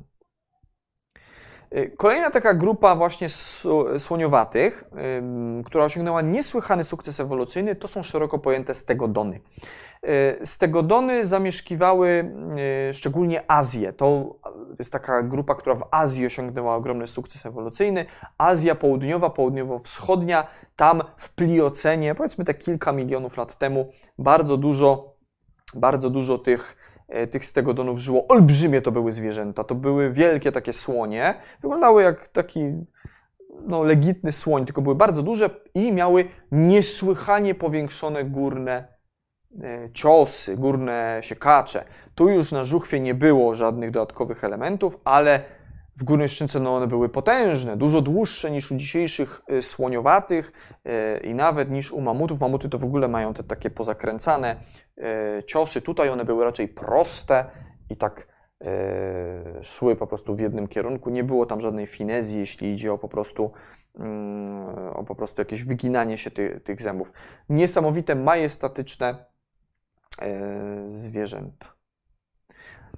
No i dochodzimy do momentu, kiedy pojawia się już ta linia właściwa dzisiejszych słoni. I to jest znowu to, co pokazałem wcześniej z tym uzębieniem. Jak odróżnić czaszkę mamuta od czaszki mastodonta, to już na pewno wiecie, który to, e, który to mamut, który to mastodont. Mastodont to jest ten po prawej, oczywiście widzimy to charakterystyczne zębate uzębienie. On tak wygląda właśnie knuje coś niedobrego, a mamut, no to w zasadzie czaszka bardzo podobna do czaszki, e, do czaszki słonia, uzębienie bardzo takie słoniowate, e, ta już tarka. Mamuty uwielbiały trawę. Nie będę o mamutach teraz już szczególnie dużo mówił. Zainteresowanych odsyłam do wykładu o megafaunie pleistoceńskiej, tam dużo więcej o samych mamutach opowiadałem. No natomiast jak spojrzymy sobie na zęby mamutów, bardzo przypominało to zęby dzisiejszych słoni. Takie już płaskie uzębienie, tarka, i generalnie też uzębienie zredukowane, tak jak u dzisiejszych słoni, e, czyli po powiedzmy jednym, jednym takim potężnym mm, trzonowcu z każdej strony. Tu jest jeszcze ciekawa rzecz. Mówiłem, że przyjrzymy się czaszkom dzisiejszych słoni. Jedna z tych czaszek, a mianowicie ta po, e, po lewej stronie, należy do słonia afrykańskiego, a ta po prawej do słonia azjatyckiego, więc dwa różne rodzaje. I zwróćcie uwagę na to, Czym one się różnią tak na pierwszy rzut oka? No bo widzimy, że generalnie są podobne, to trzeba przyznać. Z przodu jest ten potężny otwór, y, który jest otworem na trąbę. On trochę ma taki kształt, y, y, jak takie okulary. Jest taki, ten otwór jest taki pocieniony na środku, więc to bardzo często ludzie myślą, że to jest otwór na oczy. Tak też myśleli starożytni ludzie, którzy znajdowali E, na terenie basenu Morza Śródziemnego czaszki słoni czy mamutów, myśleli, że to były czaszki cyklopów po prostu. E, no, ciężko jest winić tych starożytnych. To znaczy, patrzymy na to, widzimy, że kurczę, no czacha z wielkim oczodołem po środku. No ale jest to otwór na trąbę. Jednak jest to trąba oczy u słoni i u mamutów, po bokach głowy, więc słoń ma w zasadzie tutaj z przodu takie martwe pole. Nie widzi. Yy, trochę jak koń, nie widzi tutaj, co jest, jakby się tak stanąć przed nim. Oczywiście on, słoń by wiedział, że ktoś przed nim stoi, to nie jest tak, że jak nie widzi, to nie wie. E, natomiast generalnie oczy mają po bokach e, czaszki. No ale powiedziałem, że one się czymś różnią. Jedna ta po lewej to słoń afrykański, po prawej słoń azjatycki. Słuchajcie, czym się różnią? Ciosy, czyli siekacze, wyrastają sobie z kości przedszczękowej. To jest taka ta kość budująca górną szczękę tutaj. I zwróćcie uwagę, że u słonia afrykańskiego ta kość, te kości przedszczękowe są szerokie. To są potężne, takie poszerzające się kości. U słonia azjatyckiego to są wąziutkie kostki, mające mniej więcej jednakową szerokość na całej długości tej kości przedszczękowej, z której wyrastają zęby. Więc po tym możecie też czaszkę, czaszki słoni poodróżniać. Afrykańskiego będzie miała szerokie te kości przedszczękowe, a co za tym idzie, ciosy, które będą wyrastały z tych kości przedszczękowych, będą raczej wyrastały tak na zewnątrz, rozłożyście. U słonia azjatyckiego, z racji, że te kości biegną między, tak przeważnie równolegle do siebie, mają podobną szerokość, no to te ciosy będą rosły sobie w jedną stronę. Będą dużo bliżej u słonia azjatyckiego ciosy, niż u słonia afrykańskiego, którego będą rosły tak bardziej szeroko na bok. Będzie bardziej rozwarty kąt między nimi. A tu mamy czaszkę mamuta. I mamuty oczywiście miały ciosy pozawijane, poskręcane. Ja mówiłem szerzej, dlaczego tak było na wykładzie o megafaunie pleistoceńskiej. To tylko tak jeszcze przypomnę szybko, że głównie wiązało się to z pokarmem i odśnieżaniem sobie tego pokarmu. E, natomiast zwróćcie uwagę, jak, jakbyśmy zasłonili te ciosy i mieli tylko czaszkę, to Czaszkę którego z dziś żyjących słoni bardziej przypomina czaszka mamuta? Słonia afrykańskiego czy słonia azjatyckiego? Dam wam chwilę. Dam wam chwileczkę, dam wam chwileczkę. Zastanówcie się, przyjrzyjcie się. Jak, jak są wykształcone kości przedszczękowe? Jak u afrykańskiego czy azjatyckiego? No oczywiście jak u słonia azjatyckiego czy indyjskiego. Są generalnie wą, stosunkowo wąskie, mniej więcej jednakowej szerokości i tak rosną bardziej równolegle do siebie. Nie, są to, nie, są, nie stają się coraz bardziej szerokie i nie odchylają się od siebie na boki. Jest to poszlaka w budowie czaszki mamuta, która mówi nam coś o jego pokrewieństwie z dzisiejszymi słoniami. Widzieliście drzewo ewolucyjne wcześniej, gdzie ja pokazałem, że rzeczywiście mamuty były dużo bliżej dzisiejszych słoni niż, e, niż, niż na przykład mastodontów.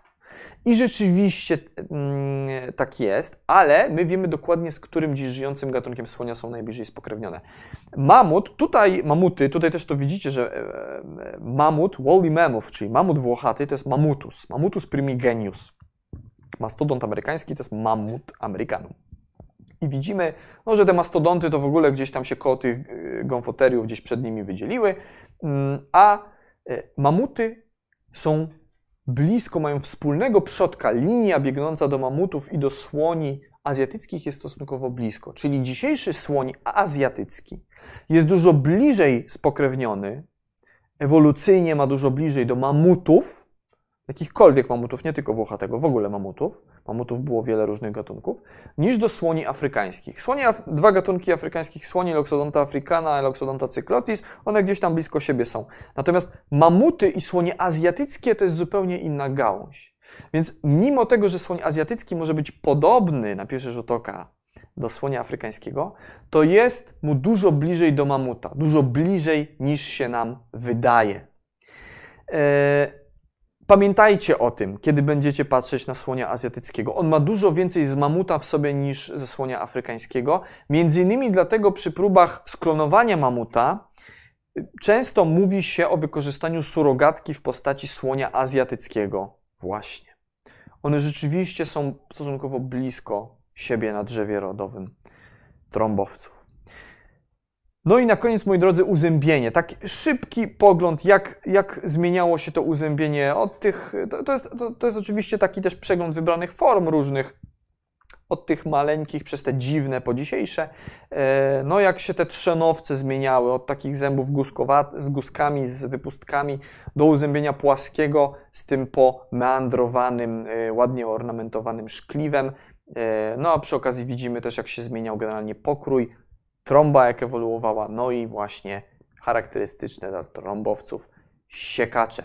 I to jest na dzisiaj wszystko, moi drodzy. Zanim przejdziemy do sekcji pytań, yy, wszystkich tych zainteresowanych tematyką ewolucji trąbowców, bo temat jest, moi drodzy, wierzcie mi, dużo bardziej obszerny niż mogłoby się wydawać obfitujący w różne ciekawe formy, których w trakcie godzinnego wykładu po prostu nie jesteśmy w stanie omówić się rzeczy. Ja tutaj omówiłem te powiedzmy najważniejsze elementy bez jakichś drobnych szczegółów, ale jeżeli Was bardzo zainteresował ten temat, a wiem, że wielu z Was zainteresował, wiem, że tak jest, to odsyłam do y, tekstu popularno-naukowego autorstwa mojego kolegi z Muzeum Ziemi y, w Warszawie, doktora Michała Loby, który dostępny jest teraz na stronie Muzeum Ziemi w Warszawie, jak sobie wejdziecie na stronę Muzeum Ziemi, tam jest zakładka kącik edukacyjny i tam jest artykuł o ewolucji trąbowców. Gorąco zachęcam. Ponad 30 stron lektury e, o ewolucji słoniowatych trąbowców w ogóle. Tam możecie sobie poczytać ze szczegółami wszystko, jak się zęby zmieniały, wszystko. Niesłychana lektura. Zresztą Michał który się zajmuje e, tymi różnymi ssakami. E, ma tam więcej takich tekstów i o nosorożcach, na przykład i o innych, więc gorąco, gorąco polecam. E, także to jest taka praca domowa po dzisiejszym wykładzie. Poczytajcie sobie o ewolucji trąbowców po prostu. Dziękuję Wam pięknie. No i co? Pogadamy. Wiem, że temat na pewno y, taki, co wielu z Was się spodobał. Wiem, że długo, długo prosiliście o te trąbowce. Ja też się przyznam, że bardzo je lubię, bo są to zwierzęta niesłychane. Słonie w ogóle mają coś takiego w sobie. Y, my jesteśmy z nimi tak oswojeni, że są, ale one w swojej budowie mają te cechy bardzo dziwne. Obecność jakiejś trąby, obecność tych wystających zębów. Jest to coś naprawdę takiego specyficznego wśród nawet nie tylko ssaków, ale wśród w ogóle kręgowców, wśród zwierząt.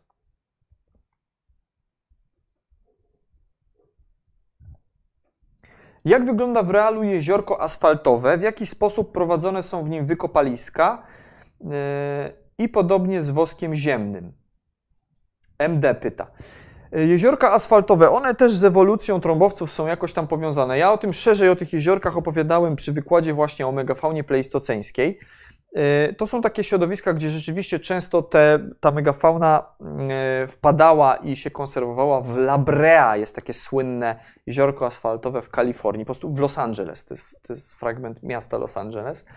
Y, no wygląda to tak, że tam się kopie w, w takiej substancji organicznej. To znaczy tam są prowadzone wykopaliska nie w skale, w sensie wiecie, w wapieniu, w piaskowcu, w mułowcu, w marglu, e, tylko wyciąga się kości. One są całkiem takie niekiedy świeże, z tkankami miękkimi zachowane. W wosku ziemnym to przyznam się, że nie wiem. Ja wiem, że u nas był w Krakowie jest do zobaczenia nosorożec włochaty wydobyty z wosku ziemnego, który był wydobyty na terenie Staruni, to jest dzisiejsza zachodnia Ukraina. E, I tam z racji obecności tego wosku e, futro na przykład się zdarło z tego nosorożca, ale tkanki miękkie się ostały. Więc to są też takie miejsca, gdzie no jest szansa na te unikatowe stany, e, stany zachowania. Te kości są niekiedy bardzo delikatne, więc kiedyś widziałem, jak to robią badacze właśnie z, mm, z La Brea, z Los Angeles. E, no, przede wszystkim jest to praca, która sprawia, że trzeba się ubrudzić, niekiedy dużo bardziej niż w przypadku takiej zwykłej pracy paleontologa, kiedy klęczymy na jakimś, nie wiem, e, polu z wapieniami czy marglami, tylko, tylko no, trzeba się naprawdę tym błockiem ubrudzić, żeby wydobyć kość mamuta właśnie, czy wielkiego leniwca.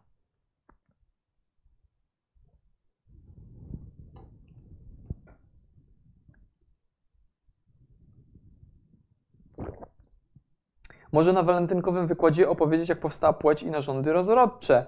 Lel polel.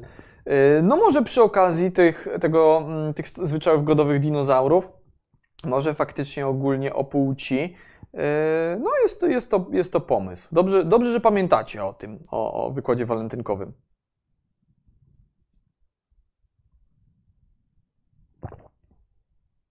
Jak wygląda podobieństwo z góralkami? Czy jest jakieś podobieństwo morfologiczne? Monika T. Y, no, podobieństwo na pierwszy rzut oka jest żadne, ale jeśli idzie o na przykład budowę szkieletu, budowa czaszki, nie odbiega aż tak bardzo góralki od czaszki, może nie tyle dzisiejszych słoni, co takich praprzodków, prakuzynów słoni, jak na przykład to baryterium, które pokazywałem. Wiecie, takie zęby, że z przodu się kacze, z tyłu, z tyłu trzonowce i pomiędzy nimi diastema. Zresztą góralki mają kopyta na palcach. Nie mają pazurków, jak gryzonie na przykład, tylko mają kopytka. Więc to też jest cecha, która bardzo je upodabnia do, do trąbowców.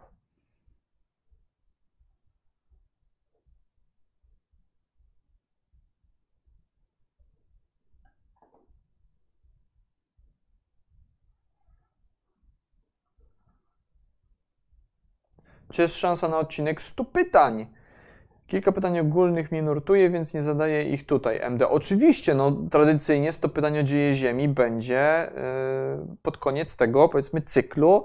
No pewnie przed świętami sobie zrobimy. Ostatni wykład przed Bożym Narodzeniem, to yy, zakładam, że będzie 100 pytań. Zostaniecie poinformowani o tym pewnie, nie wiem, dwa tygodnie wcześniej, jak zwykle. Więc będzie kupa czasu, żeby te pytania przysyłać na naszego maila, więc spokojnie, spokojnie.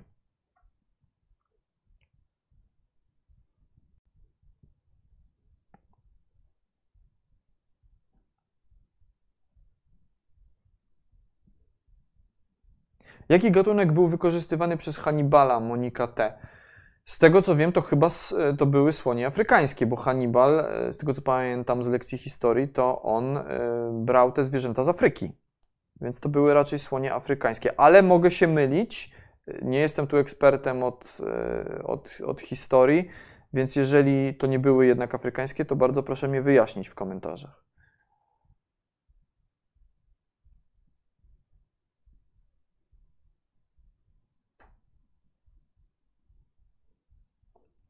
Czy obecnie żyjące gatunki y, słoni są na tyle blisko spokrewnione genetycznie, że możliwe jest ich krzyżowanie? Paweł Trzciński. Y, przyznam się, że nie wiem. To znaczy, y, nie znalazłem takich informacji, żeby kiedykolwiek było to robione. E, myślę, że ktoś, kto się zajmuje słoniami tak bardziej żywymi, dzisiejszymi, musiałby się tu wypowiedzieć. Może są, może są opiekunowie, wiecie, słoni dzisiaj na wykładzie. Jak są, to bardzo proszę, e, to bardzo proszę napisać, czy tak jest. E, natomiast wydaje mi się, że chyba, chyba, chyba się nie krzyżuje tego. Chociaż tak jak mówię, no są, są plany, żeby wykorzystać surogatkę słonia indyjskiego, żeby mamuta, wiecie, sklonować, więc teoretycznie wszystko byłoby możliwe. E, natomiast na pewno, znaczy wydaje mi się, że raczej ten słoń, słonie afrykańskie, loksodonta i elefasy, czyli słonie azjatyckie, e, tutaj nie ma możliwości krzyżowania. Ze słoniem tym afrykańskim, loksodonta africana i leśnym słoniem afrykańskim, loksodonta cyclotis, e, z racji, że to są dwa różne gatunki w obrębie jednego rodzaju, a ten drugi był do niedawna uważany za podgatunek, myślę, że byłoby to możliwe tak czysto, wiecie, genetycznie, technicznie, ale czy w ogóle było robione kiedykolwiek, to nie wiem.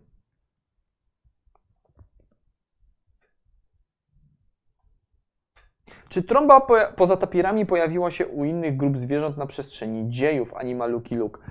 E, trąba rzeczywiście jest czymś takim dziwnym. E, szybko, szybko myślę. U ssaków e, jest paru takich kandydatów, gdzie mogła się ta trąba pojawić. Wiecie, z trąbą jest ten problem generalnie, że trąba nie ma szkieletu, jak powiedziałem. To są mięśnie które się zazwyczaj nie zachowują. No i my mamy takie cechy pośrednie w szkielecie, po których możemy stwierdzić, że ta trąba była albo jej nie było. Jak Wam pokazałem, no to dobrze, żeby był jakiś otwór, w który potężne mięśnie wnikały, więc możemy przez to sądzić, że tam była trąba. I o ile u słoni, u praprzodków słoni ich kuzynów, wiemy, że tam te trąby były, no bo słonie mają trąby, to ich przodkowie i kuzyni pewnie też je mieli, tym bardziej Deinoterium miało tę taką półkę, która wspierała trąbę. E, o tyle, jak sobie wyobrazimy jakieś inne grupy ssaków całkowicie wymarłe, które mają na przykład tego typu otwory, to niekoniecznie musi to oznaczać, że trąbę miały. Taki po prostu otwór z przodu czaszki może równie dobrze oznaczać, że tam było coś na kształt e, na kształt takiej buli, wiecie, zdobiącej nos, takiej komory jakby nadymającej się, takiego po prostu pogrubiałego nosa. E, kiedyś były takie ssaki makrauchenie, kiedyś je rekonstruowano z takimi trąbami jak u tapira, albo nawet dłuższymi. Dzisiaj raczej się sądzi, że one miały właśnie taką, taki gruby ryjek, trochę jak u łosia, albo może jak u wielbłąda, coś, coś w tę stronę. Także z takich y, solidnych trąb, to poza słoniami i tapirami ja, ja powiem szczerze, że nie kojarzę.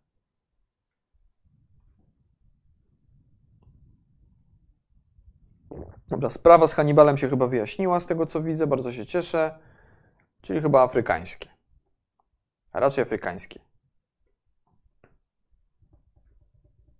Czy dalej są plany na wykład o fororakach, Republic of Fossils?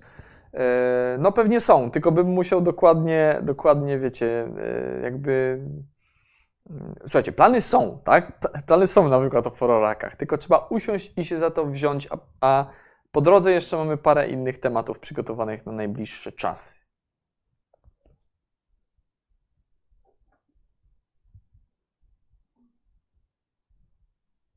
Mam nadzieję, że mm, zmiany klimatu sprawią, że ludzie też zaczną wymieniać zęby częściej.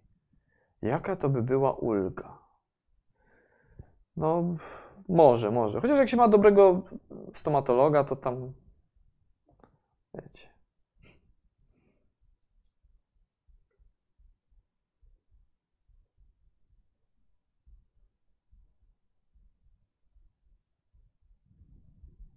Czy słoń leśny Loxodonta cyclotis jest jakoś bliżej spokrewniony z pleistoceńskim słoniem leśnym Paleoloxodon namadicus niż pozostałe żyjące trąbowce? Czy to przypadkowa zbieżność mm, nazw? CH3, CH2OH pyta. Jest to przypadkowa zbieżność nazw. To znaczy, dzisiejszy słoń leśny nazywa się leśnym, bo żyje w terenach leśnych i te pleistoceńskie słon, słonie Paleoloxodon, one prawdopodobnie żyły, przynajmniej tu na terenie Europy, żyły w środowiskach również leśnych, e, więc to jest taka zbieżność nazw. Natomiast słoń leśny pleistoceński nie jest jakoś szczególnie blisko spokrewniony tutaj z tymi dzisiejszymi słoniami. E, znaczy to też nie jest tak, że jest jakimś odległych, odległym kuzynem, ale to nie jest tak, że na przykład słoń Paleoloxodon był bliskim kuzynem dzisiejszego słonia leśnego, bliżej niż słoń afrykański, ten Loxodonta africana. No nie, nie, nie. nie. to zupełnie, zupełnie inne zwierzęta. E, ja dzisiaj o tych słoniach leśnych pleistoceńskich nie mówiłem za wiele, bo już przy różnych okazjach o nich wspominałem. E, zresztą też jest jeden wykład o, e, na kanale o największych wymarłych zwierzętach. Tam dużo o słoniu leśnym, który żył między innymi na terenie Warszawy, opowiadałem. Więc jak Was bardzo interesują wielkie pleistoceńskie słonie leśne, to tam odsyłam. Dzisiaj raczej się starałem o tych różnych innych ciekawych formach opowiadać. Oba żyły w lesie, tak jak tutaj już zostało wspomniane.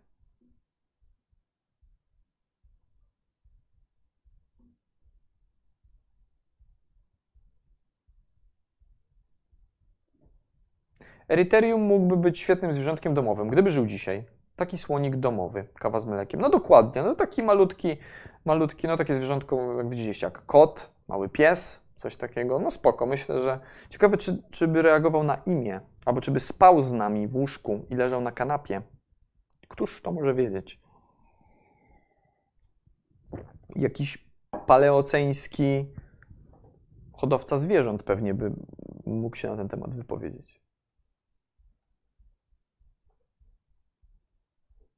Ale małego takiego słonika, no. Pytanie, czy by to było zwierzę, które by się nadawało w ogóle do trzymania, nie? W domu. Wie, wiecie, jak jest. Ale lepiej takie eryterium niż, wiecie, mamuta. Wiecie, jak jest. mały pies, mała kupa, duży pies, duża kupa i z trąbowcami pewnie podobnie.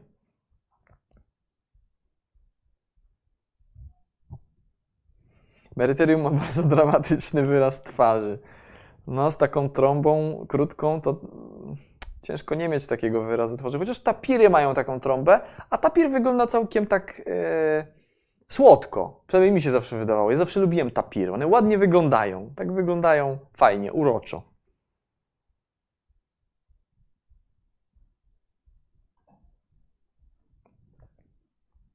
Wykład o ewolucji hienowatych, bardzo proszę, Zakarion. Oj, no musiałbym dłużej tak przysiąść do tych hienowatych. O kotowatych mówiliśmy sobie jakiś czas temu. No, widzę, że ssaki w ogóle się Wam spodobały. Więc myślę, że będziemy sobie częściej e, odwiedzali różne fragmenty drzewa rodowego ssaków, więc do drapieżnych też na pewno będziemy wracali. Ale widzę, że ssaki się przyjęły, no to super, to się bardzo cieszę. Ssaki, klawa grupa.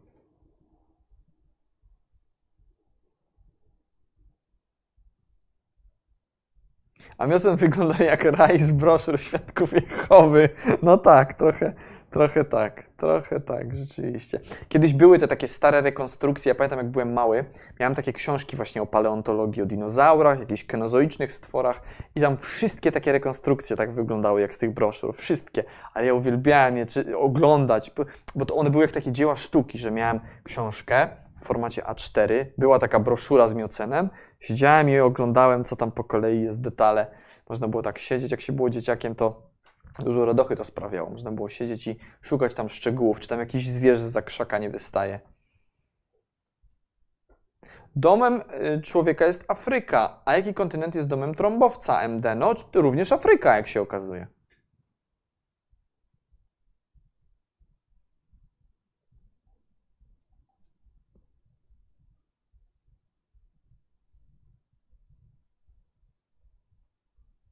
Gdzie na drzewie ewolucyjnym ssaków znajdują się afrotery? Tomasz Jagusztyn. Y, znaczy, generalnie y, ssaki łożyskowe to są ssaki łożyskowe, ale one w ogóle łożyskowce szybko się podzieliły na takie główne linie.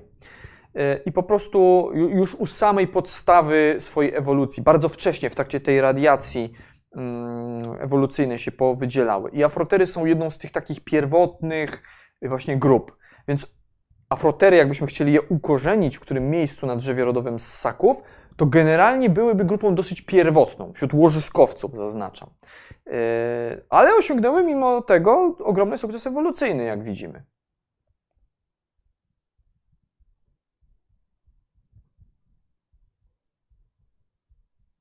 Entropiczny byt emergentny. Cieszę się, że jesteś, że przyszedłeś. Yy, słuchaj, zrobimy tak. Nie zapomnij wyjaśnić mnie w komentarzach pod tym wykładem, jak już się skończy, w komentarzach wyjaśnić i nie zapomnij swoim wszystkim kolegom, e, kreacjonistom, e, żeby też tutaj koniecznie przyszli i napisali rzeczy. Koniecznie. Nieważne, że ty już napisałeś, wyjaśniłeś. Niech inni też napiszą, pamiętaj o tym, to jest bardzo ważne. Bardzo Cię o to proszę. Pozdrawiam Cię serdecznie, bycie emergentny. Cieplutko pozdrawiam. Hipopotamy są szybkie na krótkich dystansach. Czy podobnie mogło być z meryterium? Czy ich tryb życia nie wymagał takiej sprawności? E, Zachariusz Mosakowski. E, no, być może. Być może mogły na krótkich dystansach być takie całkiem sprawne. Znaczy, plan budowy pokazuje tutaj jasno podobieństwo do hipopotama, więc faktycznie na krótkim dystansie mogły gdzieś tam sobie podbiec szybciej. E, natomiast, no generalnie, no to były to zwierzęta raczej takie no nie aż tak szybkie i sprawne, jak na przykład dzisiejsze słonie, które mają długie, długie jednak kończyny, prawda? Ale nie wykluczone, że na krótkich dystansach to mogło wyglądać podobnie jak u hipopotama.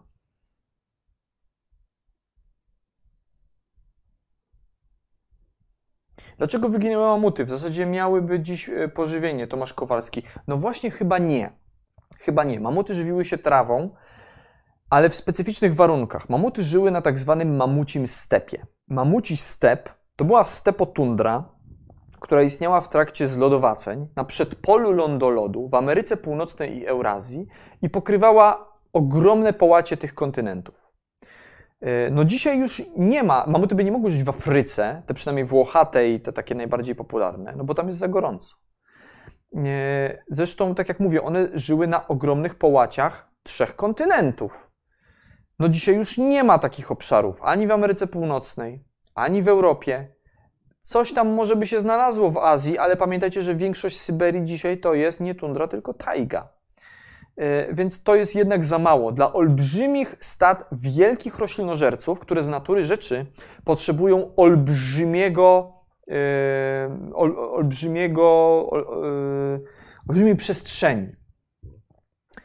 One nie mogą żyć sobie w jakimś tam drobnym fragmencie terenu. Dlatego też dzisiaj słonie wymierają, bo ich y, zakres występowania się zmniejsza. Więc dzisiaj mamuty chyba by się nie przyjęły. Dlatego ja się też często zastanawiam, po co, po co są te próby klonowania mamuta? Chyba tylko po to, żeby pokazać, że można. Ale ten mamut miałby gdzie żyć potem? Nie wiem, żeby go w? No nie wiem, nie wiem.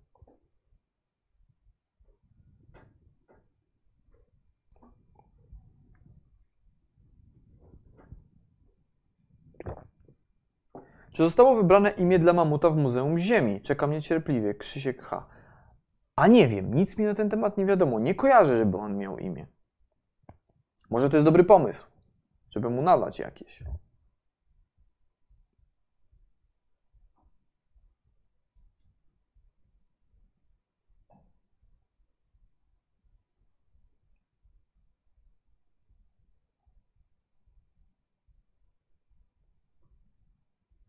Jaką przewagę ewolucyjną dawały ciosy zagięte do dołu? Piotr G. Prawdopodobnie, znaczy duże takie, duże trąbowce to są w ogóle zwierzęta, które mocno oddziałują na swoje środowisko. To też jest troszeczkę do poprzedniego pytania. E, słonie generalnie wykorzystują często swoje ciosy do tego, żeby na przykład przewalić jakieś drzewo, zrobić przejście w lesie dla całego stada. Jeżeli te deinoteria, bo o nich mowa, te z ciosami do dołu, żywiły się pokarmem drzewnym, to prawdopodobnie te ciosy też służyły na przykład zrywaniu może kory, może pomagały przy przewalaniu drzew. Na pewno był to jakiś element y, taki y, doboru płciowego. Być może tutaj był to element, wiecie, wabienia partnera. Ale myślę, że to takie funkcje związane ze zmienianiem środowiska też chyba miało. Tak mi się wydaje.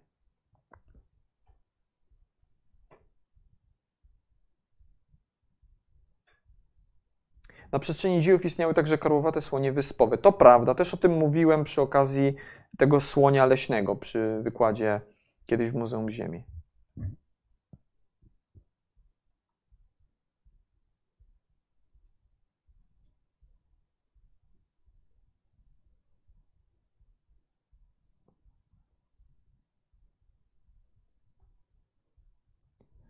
Ogólnie można stwierdzić, że tam, gdzie pojawili się ludzie, tam bardzo szybko zaczynała ginąć megafauna. E, Piotr F. Mm, no tak, tak, trochę tak. Trochę tak. Szykuje się ten wykład o megafaunie w Australii, który chcieliście, więc, więc tam też sobie o tym trochę pogadamy.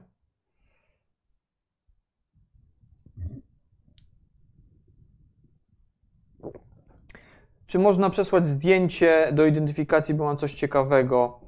E, leśnik poszukiwacz. Oczywiście, że można. Zapraszam na mojego maila detyborowski.mz.pan.pl. Tam, tam bardzo chętnie, jeżeli będę mógł, to oczywiście jakiejś konsultacji udzielę, a jak nie będę mógł, to skieruję do kogoś, kto yy, może się będzie lepiej nadawał. No bardzo często na przykład piszecie albo dzwonicie do muzeum, do mnie, szukacie ktoś chce na przykład jakiś, nie wiem, pięć drzewa kopalny, tak? Ja się nie zajmuję paleobotaniką, to wtedy do moich kolegów, którzy się tym zajmują, mogę skierować. Co oznacza terium arekkania? No właśnie, dużo z tych trąbowców, w ogóle z ssaków kopalnych, ma końcówkę nazwy łacińskiej terium. Terium to jest bestia. E, I często z saką się tę końcówkę nadaje i właśnie, e, pamiętacie, dlatego był kiedyś serial Wędrówki z bestiami. On był o e, ssakach ery kenozoicznej. E, bo właśnie terium to jest bestia. Bardzo, bardzo częsty, częsta końcówka nazwy u kopalnych ssaków.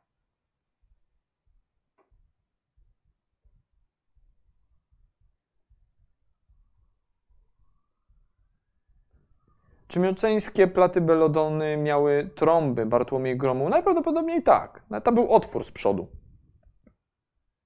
Tak samo gonfoteria i te inne.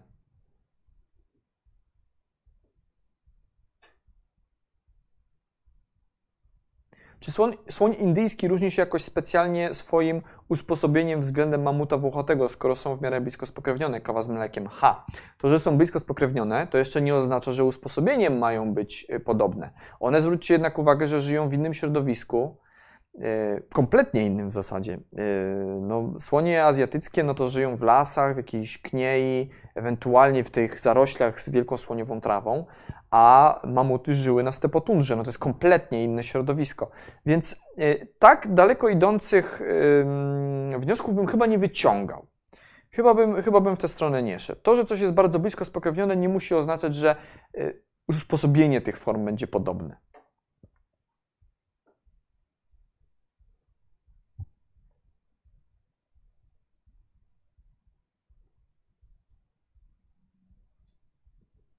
Czy przez mięśniową budowę trąby można w jakiś sposób określić jej długość u form kopalnych? Maciej Hara. E, nie jest to łatwe, tak podejrzewam, chociaż myślę, że jakby głębokość otworu i jego średnica wpływają na długość. To znaczy, to ewidentnie to widać u dzisiejszych słoni. E, ten otwór jest potężny i jest głęboki. E, widzieliście u Deinoterium, że on jeszcze był wsparty od spodu tą tą płytką kostną, no to wiemy, że na pewno przynajmniej ta y, nasadowa część była gruba, y, potężna. Y, więc myślę, że spokojnie by się na to matematyczne wzory znalazły. Myślę, że im głębsza, im większy ten otwór na trąbę, tym trąba była generalnie potężniejsza, tym bardziej długa mogła być. Po co trąbowcom ciosy takie długie? No to już w zasadzie powiedziałem. One im służą jako element do też poruszania otoczeniem, mamutów do zdobywania pożywienia, bo odgarniały se śnieg.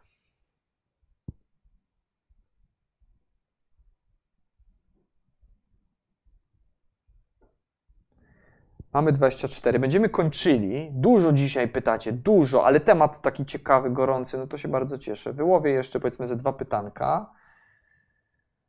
Hmm.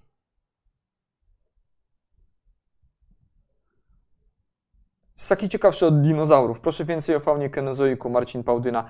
Taki jest plan. Taki jest plan, żeby do tych ssaków sobie co jakiś czas mm, tutaj teraz zaglądać. Widzę, że się spodobało, więc na pewno sobie tych ssaków nie odpuścimy. I generalnie nie tylko ssaków, ale kenozoicznych historii. Też o tym będzie sporo. Mastodontowe czaszki wyglądają jak wiedźmy. No trochę tak, takie właśnie. Hehe, witaj chłopcze. Hehe, jestem mastodontem. No trochę, Trochę tak to wygląda. Zawsze mi się te czaszki mastodontów. Ja nie, nie, chcę mi się śmiać, jak je widzę po prostu. Takie, a daj no paluszka, chłopcze, zobaczymy. Takie wiecie, faktycznie jak taka baba jaga to wygląda.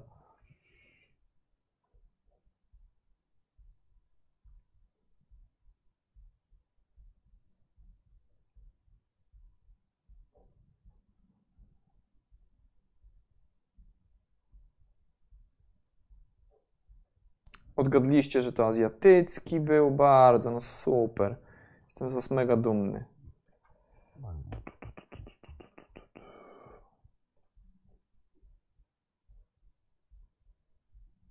Czy uważa Pan, że jest możliwe odtworzenie mamuta? Marek Kuźniar. Myślę, że tak czysto genetycznie w końcu będzie możliwe, bo to DNA zachowane w, we włosach, a konkretnie w cebulkach włosów mamutów, yy, no jest całkiem dobrze zachowane. Yy, tylko, tylko teraz pytanie, jak to tak zrobić? Wiecie, no ten młody mamut musiałby się rzeczywiście gdzieś w, w czymś rozwinąć. Yy, no do inkubatora go nie wsadzimy więc myślę, że ta surogatka ze słonia indyjskiego byłaby dobra. Myślę, że jest to kwestia czasu. Myślę, że je, tak ściśle naukowo to jest to już możliwe albo za chwilę będzie.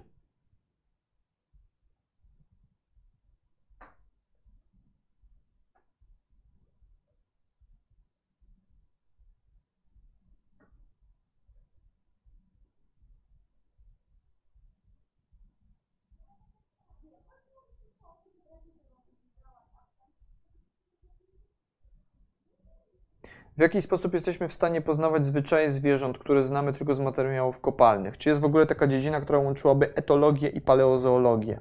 E, Klaudia Wojcieska. Oczywiście, że tak. Często sobie tutaj rozmawiamy nawet w trakcie naszych środowych wykładów o tym. To jest paleoekologia i taka gałąź, e, taka dziedzina, która się nazywa ichnologia.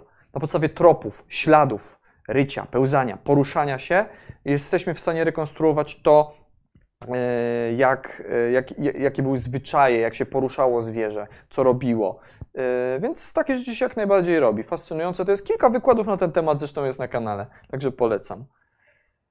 No dobrze, będziemy kończyli, moi drodzy. Dużo piszecie dzisiaj, dużo, dobrze, cieszę się, takie, takie lubię. Szkoda, że ja nie mogę na wszystkie tu pytania odpowiedzieć rzeczywiście. Mm. Wykład, wykład o gryzoniach z naciskiem na kapibarę. Zawsze chciałem mieć kapibarę, więc yy, nie wiem, czy wykład będzie, ale kapibary fajne zwierzaki, moi drodzy. No dobrze, no dobrze. Kupy hipopotamów. No dobrze, moi drodzy. Będziemy kończyli. Bardzo Wam dziękuję, bardzo Wam dziękuję. No dobra, dobra, to kończymy na dzisiaj. Dziękuję Wam pięknie za obecność, było super. Temat ssaków i kenozoiku będziemy na pewno y, w następnych wykładach już niedługo sobie wracali do niego. Y, teraz dla odmiany za tydzień będzie wykład o czymś zupełnie innej beczki, mianowicie wykład o y, znowu historii naturalnej czy ewolucji raf koralowych. Przyjrzymy się rafom, jak się zmieniały rafy od Kambru do dzisiaj. Cały przeskok. Czy zawsze te same zwierzęta tworzyły rafy, a może jakieś zupełnie inne? Więc zapraszam fanów raf, biologii morza za tydzień. Troszeczkę co innego. Piszcie dzieje Ziemi tradycyjnie na naszym czacie i yy, w komentarzach. Yy, bądźcie grzeczni dla naszych kolegów kreacjonistów. E, niech oni też e, zabiorą głos w tej jakże ciekawej dyskusji. E, bardzo Wam dziękuję. Do zobaczenia za tydzień. Paleontologiczne pozdrowienia. Na razie.